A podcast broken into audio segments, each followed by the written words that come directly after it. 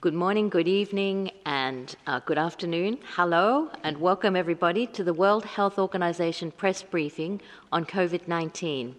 We have uh, with us, as always, the WHO Director General, Dr. Tedros, also Dr. Mike Ryan, Executive Director of our Emergencies Program, and Dr. Maria Van Kerkhove, Technical Lead for COVID 19. Dr. Tedros will begin with an update, and then, when Dr. Tedros has finished his opening remarks, I will open the meeting to questions. If you've connected via Zoom, please raise, use the raise your hand icon to get into the queue to ask your question. If you've connected by phone, please hit hash 9 on your keypad to indicate that you want to ask the question. I'm going to apologize right now to all those who miss out. We have more than 260 people on the line already connecting and asking questions.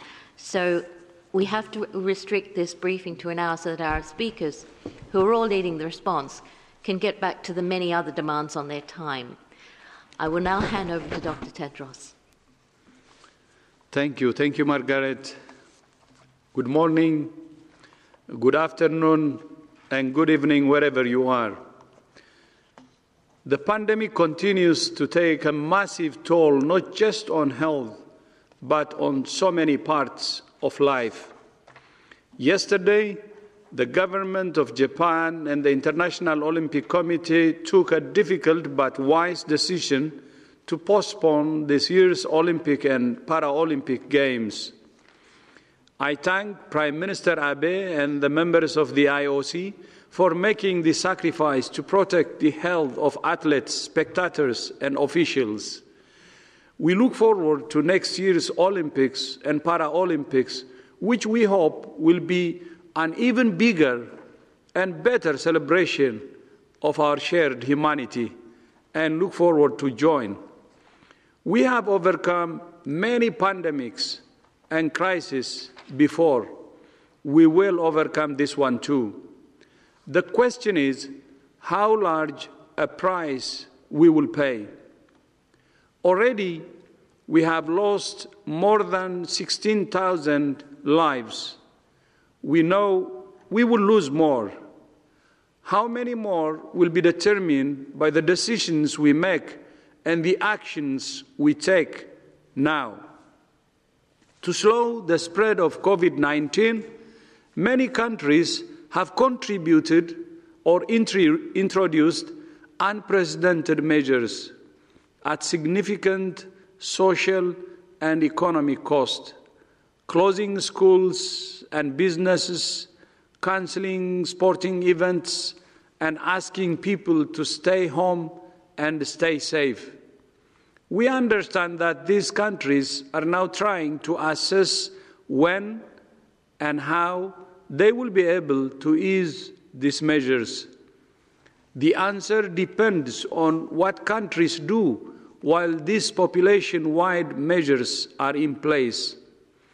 Asking people to stay at home and shutting down population movement is buying time and reducing the pressure on health systems. But on their own, these measures will not extinguish epidemics. The point of these actions is to enable the more precise and targeted measures that are needed to stop transmission and save lives. We call on all countries who have introduced so called lockdown measures to use this time to attack the virus. You have created a second window of opportunity. The question is, how will you use it? There are six key actions that we recommend. First, expand, train, and deploy your healthcare and public health workforce. And second, implement a system to find every suspected case at community level. Third, ramp up production capacity and availability of testing. Fourth, identify, adapt, and equip facilities you will use to treat and isolate patients. Fifth, develop a clear plan and process to quarantine contacts. And finally, number six, refocus the whole of government on suppressing and controlling COVID 19. These measures are the best way to suppress and stop transmission so that when restrictions are lifted, the virus doesn't resurge. The last thing any country needs is to open schools and businesses only to be forced to close them again because of a resurgence. Aggressive measures to find, isolate, test, treat, and trace are not only the best and fastest way out of extreme social and economic restrictions, they are also the best way to prevent them. More than 150 countries and territories still have fewer than 100 cases. By taking the same aggressive actions now, these countries have the chance to prevent community transmission and avoid some of the more severe social and economic costs seen in other countries. This is especially relevant for many vulnerable countries whose health systems may collapse under the weight of the numbers of patients we have seen in some countries with community transmission. Today, I joined United Nations Secretary General Antonio Guterres, Under Secretary General for UN OCHA, Mark Lowcock, and UNICEF Executive Director Henrietta Fore to launch the global humanitarian appeal to support the most fragile countries who have already suffered years of acute humanitarian crisis. This is much more than a health crisis, and we're committed to working as one UN to protect the world's most vulnerable people from the virus and its consequences. We also welcome the Secretary General's call for a global ceasefire. We're all facing a common threat and the only way to defeat it is by coming together as one humanity, because we're one, one human race. We're grateful to the more than 200,000 individuals and organizations who have contributed to the COVID 19 Solidarity Response Fund.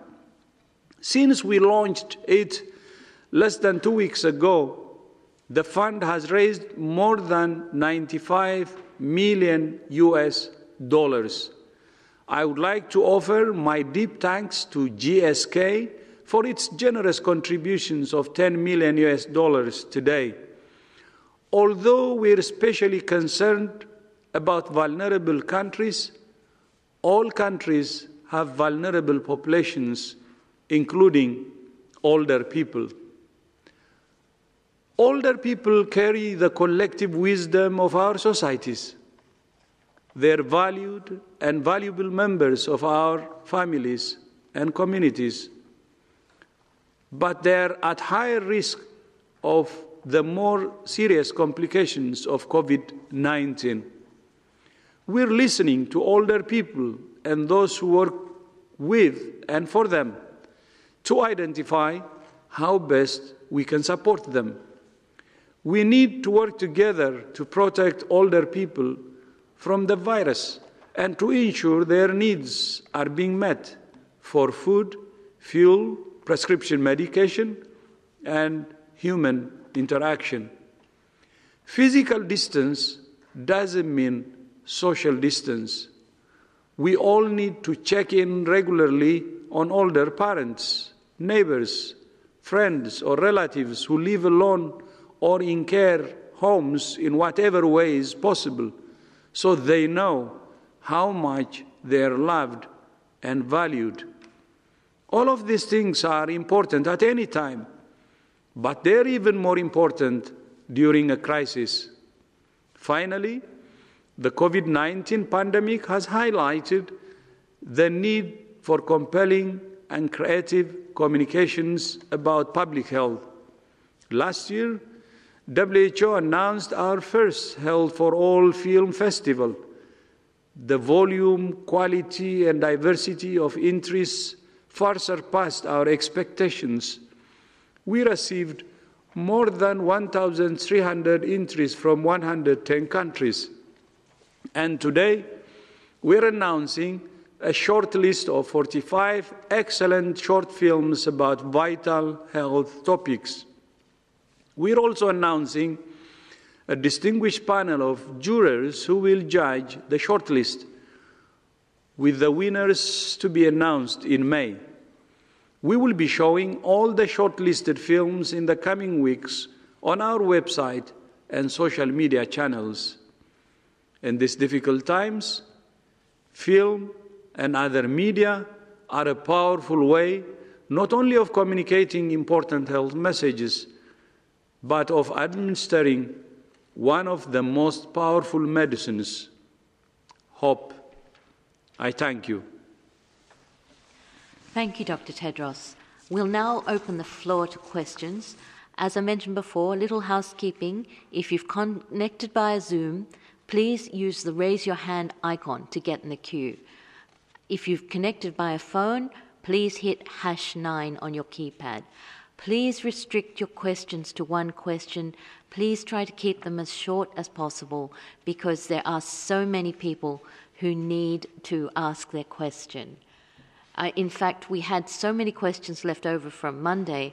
I'm now going to read a question from Simon Ateba because he has been waiting, I think, three times to ask this question. I cannot see him in the queue, so I'll read it out for you, Simon. Simon, I hope if you're there on Twitter, you can hear this question. So this is from Simon Ateba from Today News Africa. Simon asks Dr. Tedros the coronavirus pandemic is fast spreading across Africa and is threatening to overwhelm our weak healthcare system. The Center for Global Development in Washington, D.C., is warning that if developed countries do not support Africa today, this pandemic will not be defeated. What type of concrete assistance can WHO drive to assist Africa now before it's too late?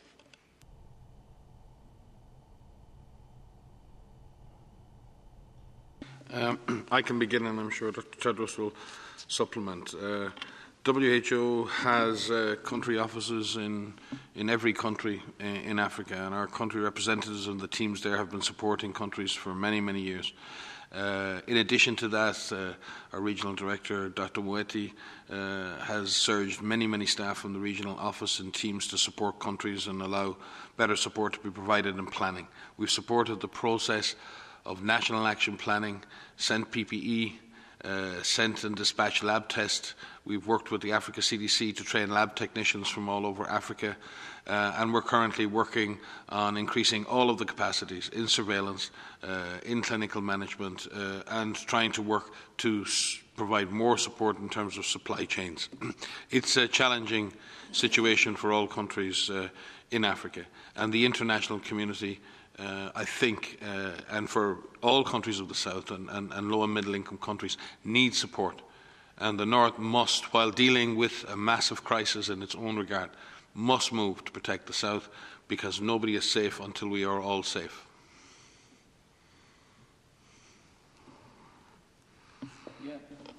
Um, thank you so much. Thank you, Mike. Um, the number of cases in sub Saharan Africa is around around 1,600 as we speak. And if you take the number of cases, this is actually an opportunity to use the six uh, recommendations I just uh, made, meaning to be able to cut it from the bud. Uh, they can test, they can isolate quarantine cases while still the number of cases is, is low. So the first thing is um, they should believe that this thing is in their hands. They can do something to, to stop it as early as, as possible. But then, of course, uh, we have um, global responsibility as, as, as humanity, and especially those countries um, like the G20. We will have the G20 summit tomorrow. Uh, they should be able uh, to support uh, countries uh, all over the world, not only from sub Saharan Africa, but all over the world who are low income or middle income uh, countries because it's only through solidarity that we can support uh, those countries. From WHO side, uh, we have started as, as early as uh, possible to support countries by providing test kits, and we have provided already test kits to more than 120 countries, and a good number of them are from the African uh, continent, and also PPE to 68 countries, and most of these countries are from, from, from, from Africa, and WHO will continue to support countries who need uh, our support. And we're negotiating with uh, many uh, stakeholders to um, build up our, um, especially logistics capacity, to continue to supporting countries as we have been doing.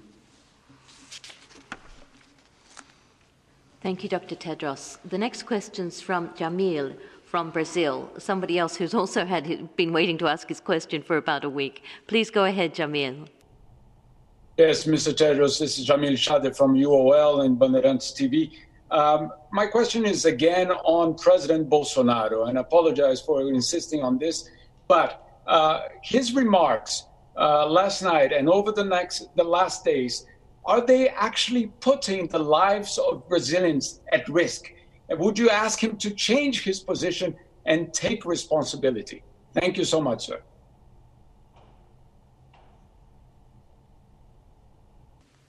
Um, I, I, think we've uh, we, we've spoken on, on, on, on this issue and, and issues uh, like this before. We we trust that all governments will take the appropriate actions that uh, that manage the public health risks here, that which are real uh, but we also understand the terrible dilemmas that countries face in protecting uh, economies and social systems. But we must focus first on trying to stop this disease and saving, saving lives. So um, it, it may be just uh, repeating what I, I said, but our advice uh, to all countries is of course, many countries are already taking uh, community wide uh, actions, closing schools, restricting uh, movement, and asking citizens to stay at home, and all um, uh, possibilities to have physical distancing. That's very important, but at the same time, uh, we, we have uh, proposed uh, six actions and that will also apply to uh, any country, and that's what we said. Um, there are countries, 150 countries, with, with less than 100 uh, cases, uh, and they, they, they, have to be very serious actually at this uh, stage when they have uh, less number of cases. And the first thing they should do is they should expand, train, and deploy uh, their health workers uh, healthcare and also public health uh, workforce. And they should uh, implement a system wide approach to find suspected cases at community level. And this is for all countries, even countries with no cases. We have some countries who have not reported cases. And we, we even suggested that countries should actually ramp up production and uh, capacity and availability to do uh, more uh, testing. And the fourth recommendation we made is identify, adapt, and equip facilities. We have to prepare actually the facilities because for any eventualities. Um, in some countries, the number of uh, cases have really jumped and overwhelmed the system, and they were not prepared. So it was very difficult to uh, give service to patients who were coming to the hospitals to get service. So, uh, uh, preparing the system is uh, very important for any country, including those countries who haven't reported cases, or countries who have reported less than 10 cases, or countries who have reported less than 100 cases, or more than 100 cases, or 1,000 cases. And cases, confirmed cases, should also be isolated. And this is the same recommendation for, for every country. And the other very important recommendation we have made is we need to have a whole of government approach. Because this pandemic cannot be arrested by just the health sector alone. We need to have all relevant sectors working together to suppress and control uh, this uh, pandemic. And not only the whole government approach, we're also saying we need the trust of the community, and communities should be mobilized to do their share because this is everybody's business, and every citizen has a responsibility to take part. So, these are our recommendations, which we believe apply to all countries. This virus is very dangerous. And we have already counted more than 16,000 deaths. If you remember, we have been saying for more than two months now this, is, this virus is public enemy number one. It's a dangerous virus. And we have been saying to the world that the window of opportunity is narrowing and the time to act was actually more than a month ago or two months ago. That's what we have been saying. But we still believe that there is opportunity. I think we squandered the first window of opportunity, but we are saying today in my message, I made it clear that this is a second opportunity which we should not squander and do everything to suppress and control this virus. And this is a responsibility for all of us, especially the political leadership is key. And it has to be able to, communi- to mobilize communities also to take ownership and do the right things to suppress and control this pandemic. Thank you very much, Dr. Tedros. Uh, now we'll move to Italy. We have Duilio Giammaria from RAI Italian Public TV. Duilio, are you there? Duilio, can you yes. hear us? Are you there? Please go. Yes, yes, yes, yes, yes. I'm here. That's bad right. feedback. Duilio, try and say your question again. If not, I'll read it out because I do have some text on your question. It sounds like we can't hear. I- will read out your question, Duilio. Duilio wanted to know uh, what WHO th- thinks about testing and active surveillance in Italy at this stage. What should Italy be doing in terms of testing and active surveillance? I think um, our Italian colleagues, and we actually spoke with uh, our Italian colleagues uh, today, and we have a very senior member of our staff uh, currently embedded in Italy and providing high level inputs and advice. And our regional director, Hans Kluge, is also in constant contact with the Ministry of Health. Italy is breaking down its problem. Uh, it's looked at each and every single one of its provinces uh, and trying to, to look at those provinces in terms of where they are. Um, I think many of you will have seen uh, Tony Fauci and others speak about this in the US. We need to start looking at the data. We need to start breaking the problem down. You can't look at a whole country as one entity. You break the problem down. You look at your local geographies, you see what the situation is in each and every administrative level, and then you decide what the best tactics are. There are some parts uh, of Italy where transmission is very intense and it's very difficult to get a handle on testing all cases, on doing contact tracing. There's a real attempt to save life at this point, and the lockdown measures are there in order to try and suppress infection. But there are parts of Italy in which transmission is not that intense and where there's a real possibility of avoiding the worst that has happened in many of the, the, parts of northern Italy.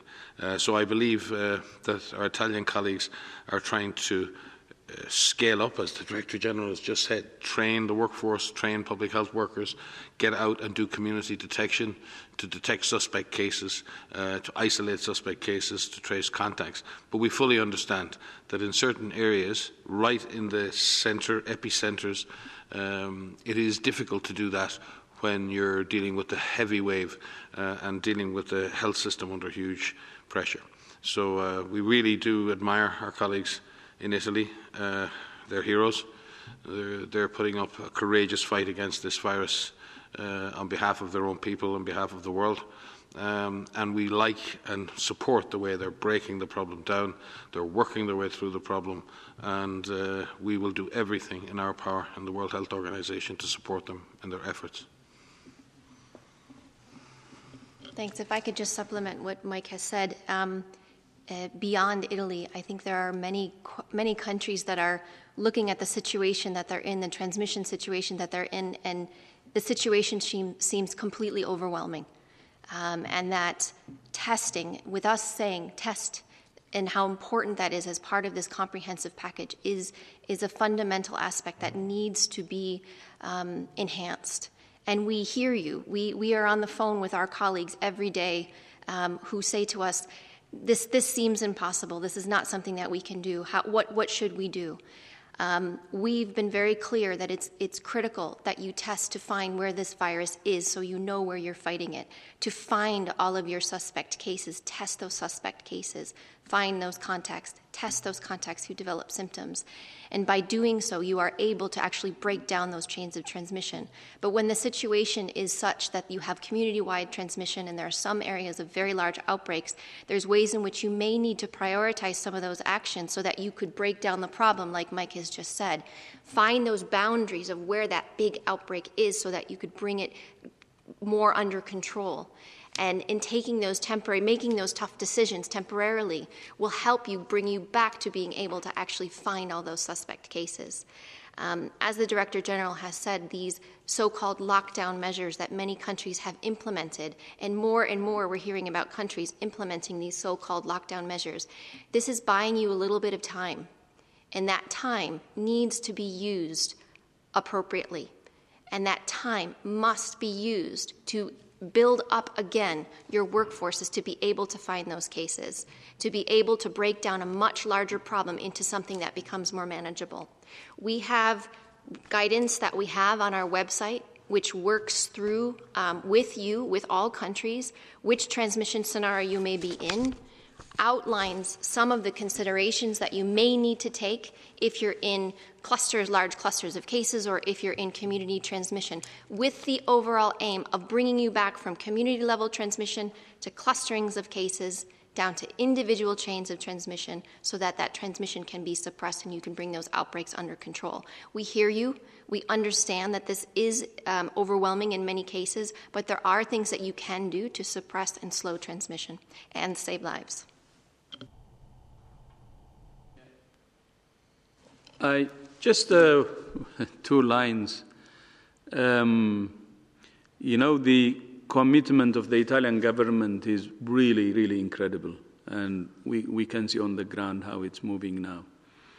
And not only that, the cooperation from the citizens of the country from Italy is also amazing.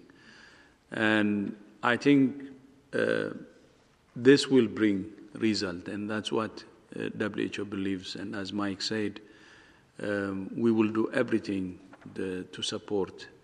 Uh, and uh, there are some good signals now. Uh, we, we had a discussion with some of the senior experts from Italy today, and we hope this positive signal and progress will continue. But uh, I am really uh, happy to see that Italy is doing all it can. Thank you, Dr. Tedros. Uh, the next question is from Catherine Fiancan Bakongo. Bakonga, pardon. Sorry, Catherine. Uh, Catherine, can you yes. hear me? Yes. Do, do you hear me? Yes, please go ahead. Okay. Um, good afternoon, Dr. Tedros, uh, Mike, and Maria. Uh, my question is relating uh, the testing.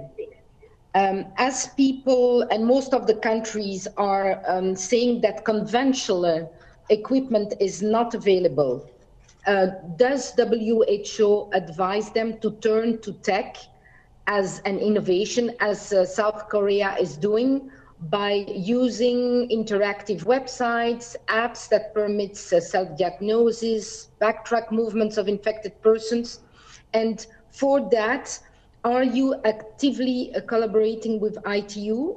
If it's the case, could you please elaborate a bit like that, um, on that? Thank you.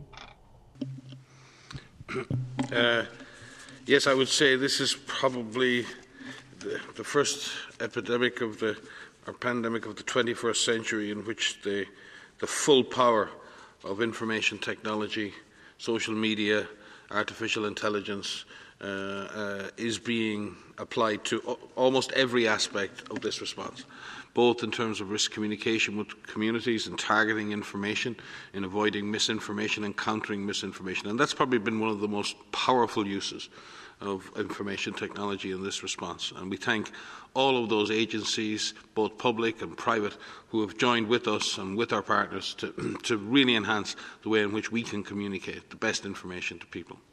Uh, beyond that, there are uh, a huge number of collaborations around uh, surveillance applications, uh, modelling, uh, predictive modelling, analytics, uh, in decision support tools, and many of these uh, other applications. And Korea, China itself, uh, and, and, other countries have developed apps that have supported them in case detection, case reporting, um, uh, case follow up, tracking, tracing, uh, and, and, many other things. Um, and we ourselves have uh, deployed the, our GoData platform, which is a platform for contact tracing and, and follow up and linking to lab results to over 50 countries now. Um, and there are other IT applications like epidemic intelligence from open sources, which we use. We've built that over the last five years with a consortium of international partners, which tracks electronic information in multiple languages from all over the world using AI engines, and it allows us to stay uh, one step ahead in terms of information around the virus and other epidemics around the world. Uh, we are working with the ITU. Our Chief Information Officer, Bernardo Mariano, is coordinating a huge partnership across the world with many institutions, including the ITU, to develop the best possible solutions. Um, there is a tremendous amount of innovation, a huge amount of enthusiasm, but we need to turn that innovation and enthusiasm in a really structured way into products that work for frontline workers, that work for frontline systems. And that's what we're in the process of doing now. We do always have to have in the back of our minds, especially when it comes to collecting information on individual citizens or tracking their whereabouts or movements, that there are always very serious data protection, uh, human rights uh, and, and, and principles that are involved. And we're very, very cognizant of that, and we want to ensure that all products that are developed are done in the most sensitive way possible uh, and that we never uh, uh, step beyond the, the, principles of individual freedoms, rights um, uh, for, for individuals and, and for society. But yes, there are tremendous amount of collaborations ongoing. I could probably speak about this for a lot, lot longer. Um, and maybe Maria might want to speak about the, the modelling work and predictive analytics and other work that we're doing specifically. But again, I would just like to thank our partners from all over the world uh, and uh, the power of innovation, the power of ideas. And we've had ideas for apps from people as young as 14 or 15, uh, from individuals, from small startup companies, from huge globally uh, based companies. It's been uh, the most uh, outstanding uh, and most amazing outpouring of support and collaboration that, that I have seen uh, in my career. Just to add a couple of things, we, what we've seen, uh, particularly in this pandemic, but we've seen in other epidemics, um, you know, the use of telemedicine so many people who need uh, care, who can't go to hospitals right now or, or, can't go to their regular routine appointments, are utilizing telemedicine and having interactive chats and conversations with their with their doctors, so that they continue to have care um, from the comfort of their home without having to go into a healthcare facility. Um, and we're seeing the application of that across many different types of medicine. Um, we're seeing innovative ways in which children um, and university students can continue their education, even though we have a large number of children uh, and young adults who are out of school right now because of this pandemic. There's interactive ways in which they're continuing their education um, and learning through this pandemic, even if they're not physically in school. Um, we see uh, interactive ways in which uh, technology is helping us do trainings um, where we can't do face to face trainings um, because we're not able to move around the globe, we're finding ways in which we can provide these materials either online through our Open WHO platform, uh, where we have more than half a million people, up to 600,000 people who've enrolled in our courses in more than two dozen languages. Um, but we're also using technology to find more interactive ways to have one on one conversations with those frontline workers to a- answer and work through some of those very difficult questions that they may be having as they treat patients or care for patients or set up uh, treatment units, um, et cetera. Um, and we're also using technology in many different ways for these predictive analytics that Mike has mentioned. We work with a large number of modelers, you've heard me say this before, um, to work through scenarios, to work through predictions. Um, but of course, these predictions are not realities. And so, what is important that is that we take all of these measures that we've been outlining from the start uh, to make sure those predictions do not become realities. And lastly, technology and IT and apps have completely changed the way we think of social distancing. We're saying physical distancing now because we're actually talking about separating physically people, but keeping them socially connected. And we have ways in which we can do this now like we've never had before. So we keep people connected so that they feel that they're still part of this and we're all in this fight together, even while keeping them physically apart. Thank you very much, Dr. Van Kerkhove. Uh, the next question is for from Ankit Kumar from India Today. But before Ankit comes on, I'd like to remind everybody to use the raise your hand icon and to apologize for saying hash nine. It's star nine on your keypad for your telephone. Ankit, are you there? Can you go ahead with your question? Thank you, Margaret. Uh, good evening, everyone. My name is Ankit Kumar. I represent India Today and Aaj Tak. In India, there is three weeks long lockdown, which means 1.3 billion people are currently inside their homes right now. But we keep hearing about a possible second and a third possible wave of outbreak in near future.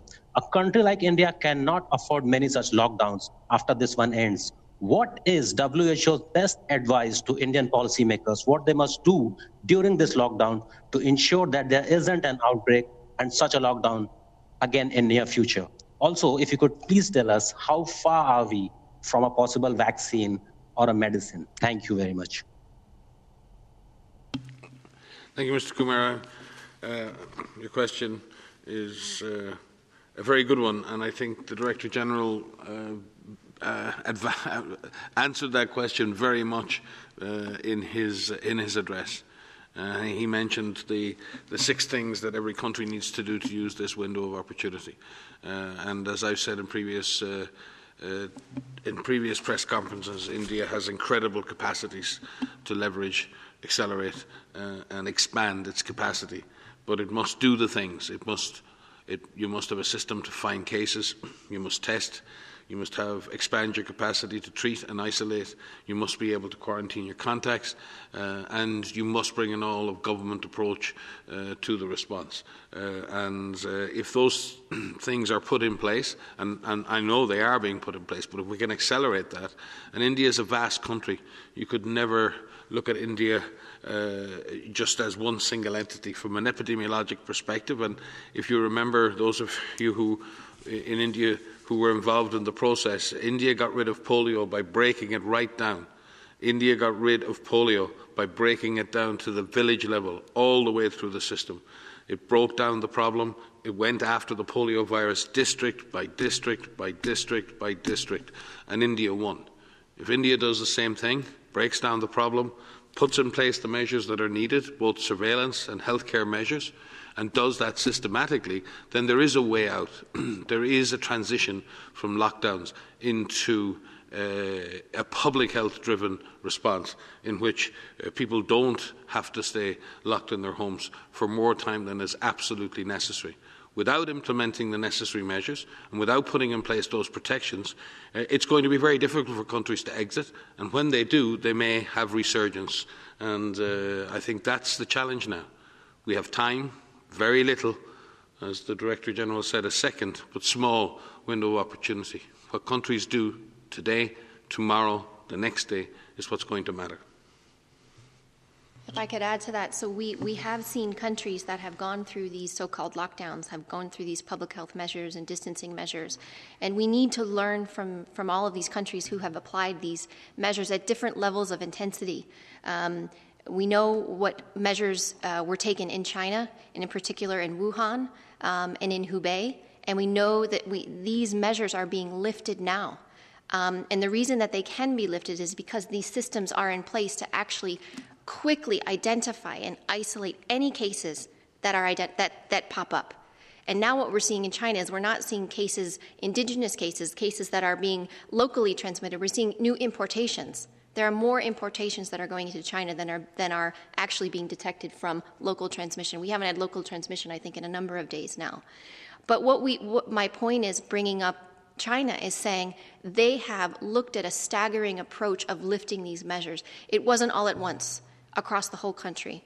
Um, and in different parts of the country, they applied different intensities or levels of these measures. So it wasn't a total lockdown in, in all places across China.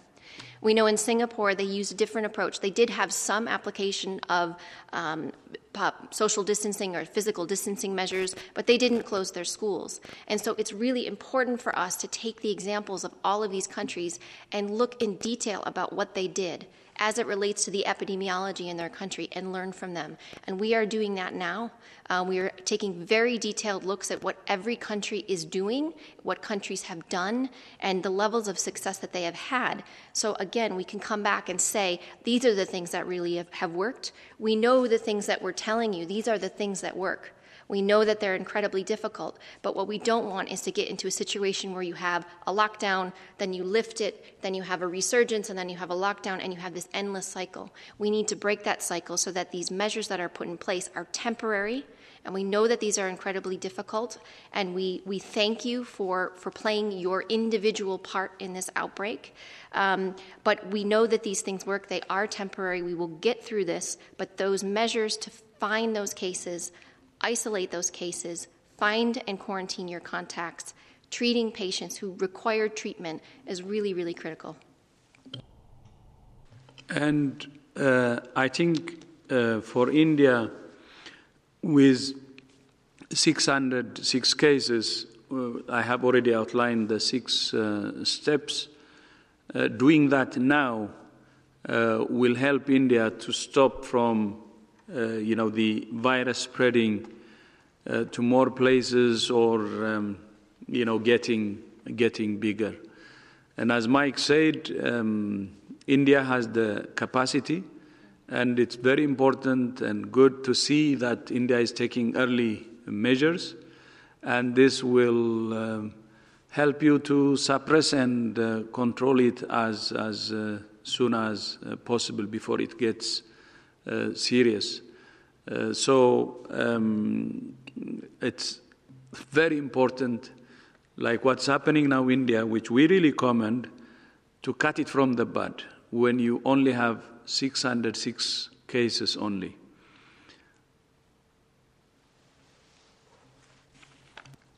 Thank you, Dr. Tedros. Uh, we now have Camilla from the Financial Times.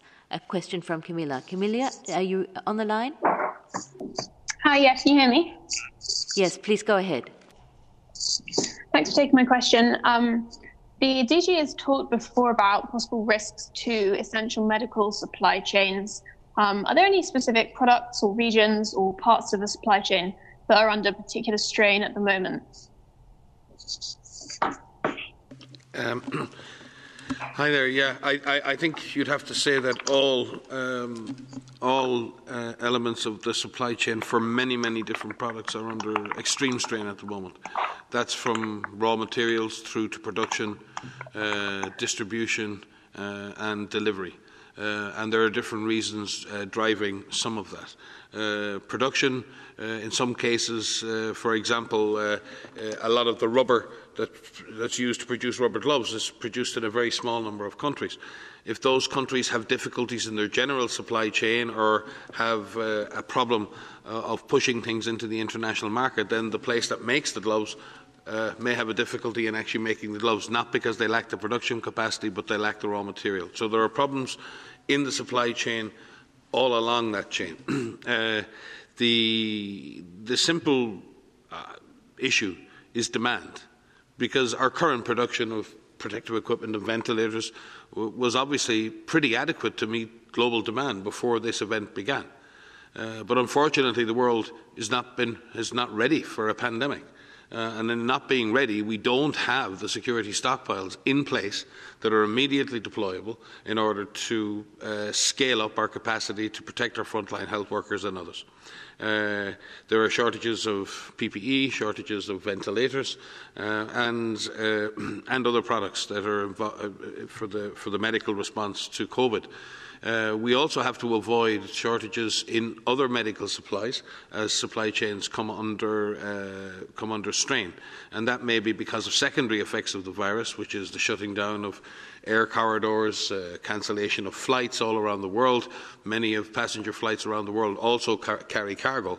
Uh, difficulties in shipping and shipping, even cargo shipping with crews are finding it, uh, some shipping agents are finding it hard to move materials around the world. So there's strain on the whole system.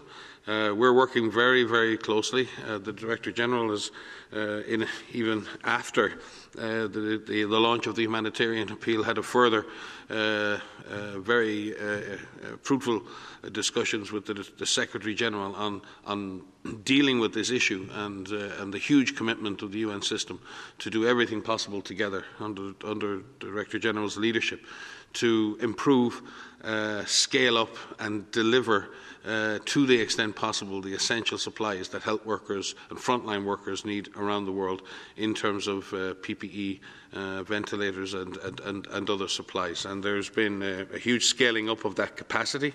Uh, and uh, we will make further announcements in the coming days of further scale ups in, in that capacity to deliver.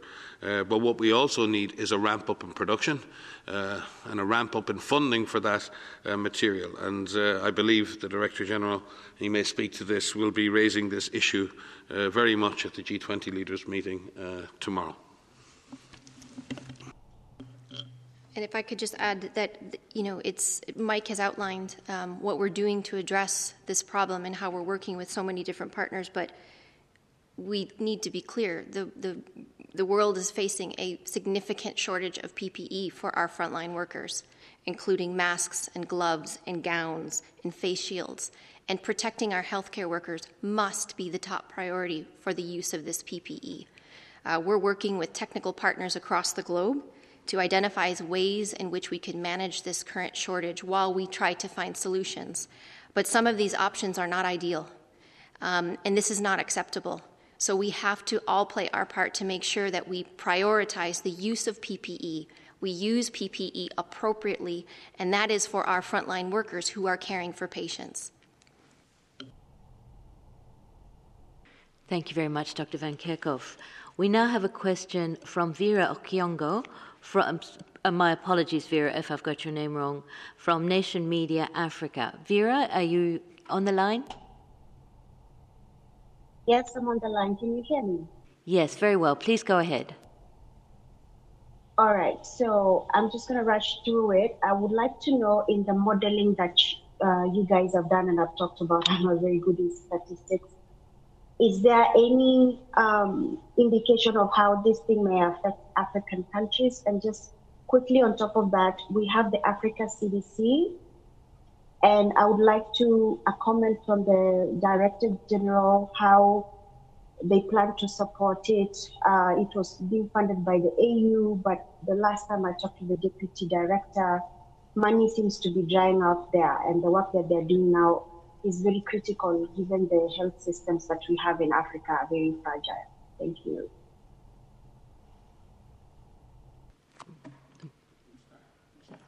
So I could start, and, and Mike uh, uh, will, will, supplement. So I can start on the first part of that with the questions about uh, the, the, the use of mathematical models to look at what may happen. Um, so we are working with a number of groups that are looking at um, these types of scenarios in terms of using available epidemiologic information about how this virus uh, is transmitted, um, the rate in which it has has moved um, through populations in China and Italy and in other locations, to use those um, parameters, as we call them, to estimate what may happen in a new population, in, in Africa, for example. And in using that information, you can, you can estimate what case numbers and deaths may look like if we don't do anything, if we don't have any interventions.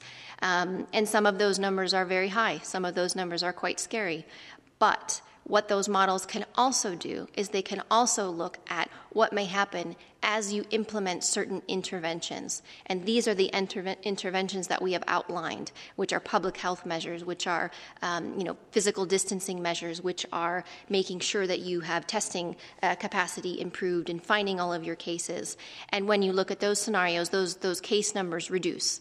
Um, so that's what is important. Um, in those models. They also help us plan. They also help us estimate case numbers um, based on what level of severity they may have. If they may have mild infection, moderate infection, uh, may be severe uh, and require oxygen, may need uh, ventilatory support, respiratory support. Those models help us um, estimate what kind of supplies we need. And we're using those right now to estimate what we would need to supply for, for countries. And so they've been very helpful. Um, we can look at the country level, we can look at regional levels, and we're working with, with modeling partners to create tools that countries can use to help prepare. and just on uh, Africa CDC, actually, the Director General and I uh, uh, spoke with uh, John Nkengasong. Uh, John is the Director of Africa CDC, and, and, in fact has taken on a role as a special envoy of the, the Director General and uh, for COVID 19. Uh, Africa CDC is a very important institution in Africa. WHO supported its creation. Uh, Director General was one of its founding members before he took his role as, as Director General. And uh, Dr. Chidi Moeti, our Director for the Regional Office for Africa, and, and John work, ex- work very closely together to ensure that uh, member states and countries in Africa get the best possible uh, public health and health advice, inputs and support from, from both our organisations. We've worked together with the Africa CDC on training lab technicians in COVID-19 diagnosis from all over Africa. We've worked together on the distribution of laboratory tests and we're currently working together uh, with colleagues in China uh, on the uh, procurement and distribution of PPE across Africa. So I would characterise very strong operational, growing uh, technical and operational relationship with our colleagues in the Africa CDC. Um, and obviously, uh, in future, WHO in itself is not a funding organisation. We will always be advocating for, for the funding and support to strong uh, African institutions that provide support uh, all across the continent. And, uh, uh, uh and I'm sure through this response, uh, one of the benefits, uh, if there is anything to be seen in benefit at the moment, is we need to build stronger public health systems at subnational, at national, and at global level. Uh, if any lesson is to be learned from the current pandemic, is that we need stronger public health systems, and we will work very hard with our Regional Office for Africa, with John at Africa CDC, under the leadership of the Director General, to deliver stronger public health and health systems on the African continent in the coming years. Thank you very much, Dr. Ryan. So the next question is from Deguchi from Kyodo. We've only got time for, for two more questions, so I'd ask very much that you keep your question as short as possible. Deguchi, are you there? You hear me? Yes, we can. Hello? Please go ahead. Yeah, hi, this is Tomohiro Deguchi with Kyodo, Japanese news agency. Uh, question to Dr. Ryan on the uh, Tokyo Olympic Games. What was the advice that WHO have given to International Olympic Committee and Japanese government before they made the decision? Thank you.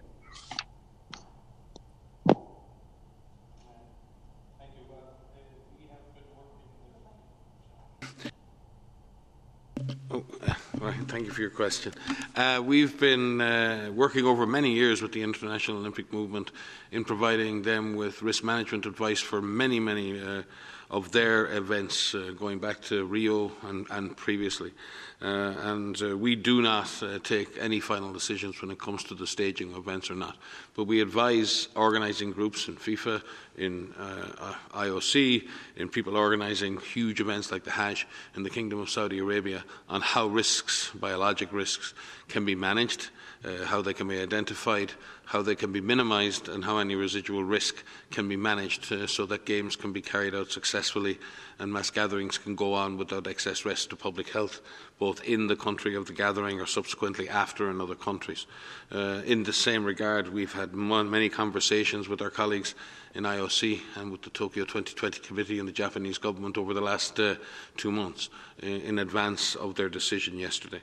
Uh, and we continue to provide them up to yesterday with advice on the developing uh, and escalating pandemic, the likely uh, situation that may pertain later uh, in June and July, uh, and uh, notwithstanding the excellent efforts of Japan in containing the disease, there are other factors that had to be taken into consideration, which would include potentially the situation in many other countries that might pertain at that time, the difficulty of movement, uh, and the risk that might be associated with disease uh, arriving in and potentially subsequently moving from Japan to other areas. So many, many issues were put on the table.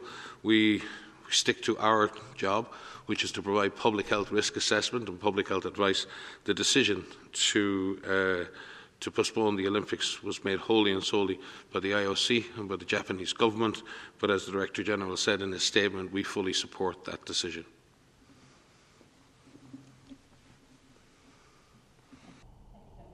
So, Dr. Ryan, so two of the people who were in the queue have put their hands down, but we have a question from Associated Press.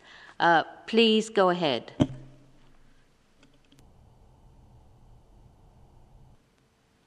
It looks like we don't have that question from Associated. Can you hear me? Oh, there you are. Please go ahead.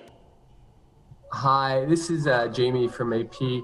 Um, just wanted to ask you very quickly, um, uh, Dr. Tedros, about um, the, the the tweeting that you did yesterday. Um, you you were pretty praiseworthy of President Trump's efforts, um, and I'm just wondering. Um, you said he's doing a great job, and I'm just wondering, you know, that President Trump has, from the beginning, sort of minimized the importance of this um, at, the, at the very start, and then is now talking about um, churches that might be packed in the United States come Easter time. Um, how concerned are you about um, some of the decisions that he's making, or do you really think he's doing a, a, a great uh, job across the board? Thanks.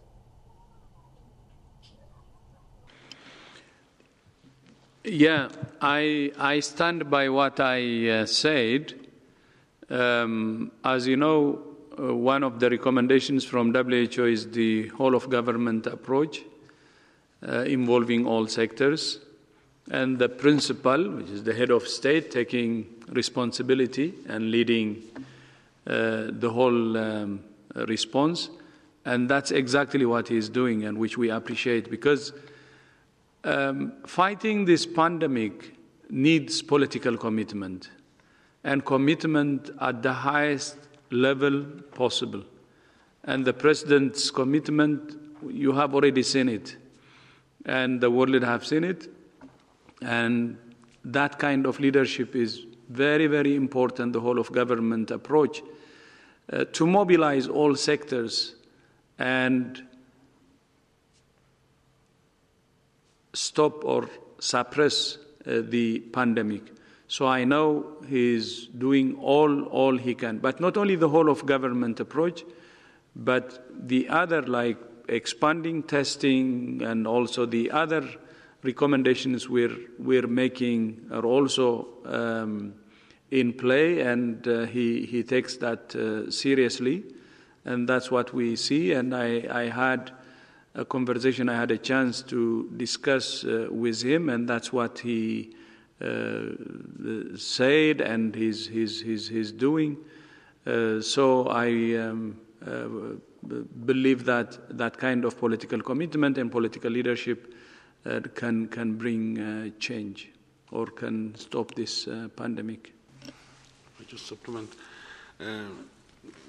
again, just to say, earlier today we, we spoke with uh, with Bob Redfield and, and with, with Tony Fauci, and uh, and we're very impressed to, to, to, to, see the work that their institutions and other institutions, technical, uh, fabulous public health research and other institutions are, are, doing in the United States, but also supporting uh, on the international front. Uh, we've had the benefit of having having having had secondees from CDC Atlanta, present here in Geneva for more than a year and a half now between Ebola and between COVID 19. Uh, our colleagues at uh, NIH are the ones who have innovated and have managed, working with others in the United States, to start the first trials of vaccine. Uh, NIH and ourselves are working very closely together on trials of, of, of, of existing therapeutics. Uh, the FDA have been exceptionally helpful on the regulatory side and are working with us on everything from animal models for vaccine development and, and, and much, much more. Uh, we rely heavily on the scientific uh, innovation and public health prowess of, of, of the United States and, uh, and very much appreciate the way in which uh, Dr. Fauci broke down the issue yesterday when he spoke about the data, he spoke about getting down to the state and the county level and working through the problem and working through the issues. Uh, and again, we remain impressed by the work being done at state level by state and county uh, public health departments. Uh, now is the time to support them. Now is the time that health workers all over the world need to get the support to do the jobs they need to do. They are our heroes, and we are all there to support them. Thank you very much, Dr. Ryan. And on that inspiring note, we'll close this press conference. Thank you very much, everybody, for attending. We will send the audio, we will send the transcript as usual. We'll also send you information about the WHO Film Festival. Thank you again, and we'll reconvene on Friday. Thank you. Thank you, and uh, see you on Friday.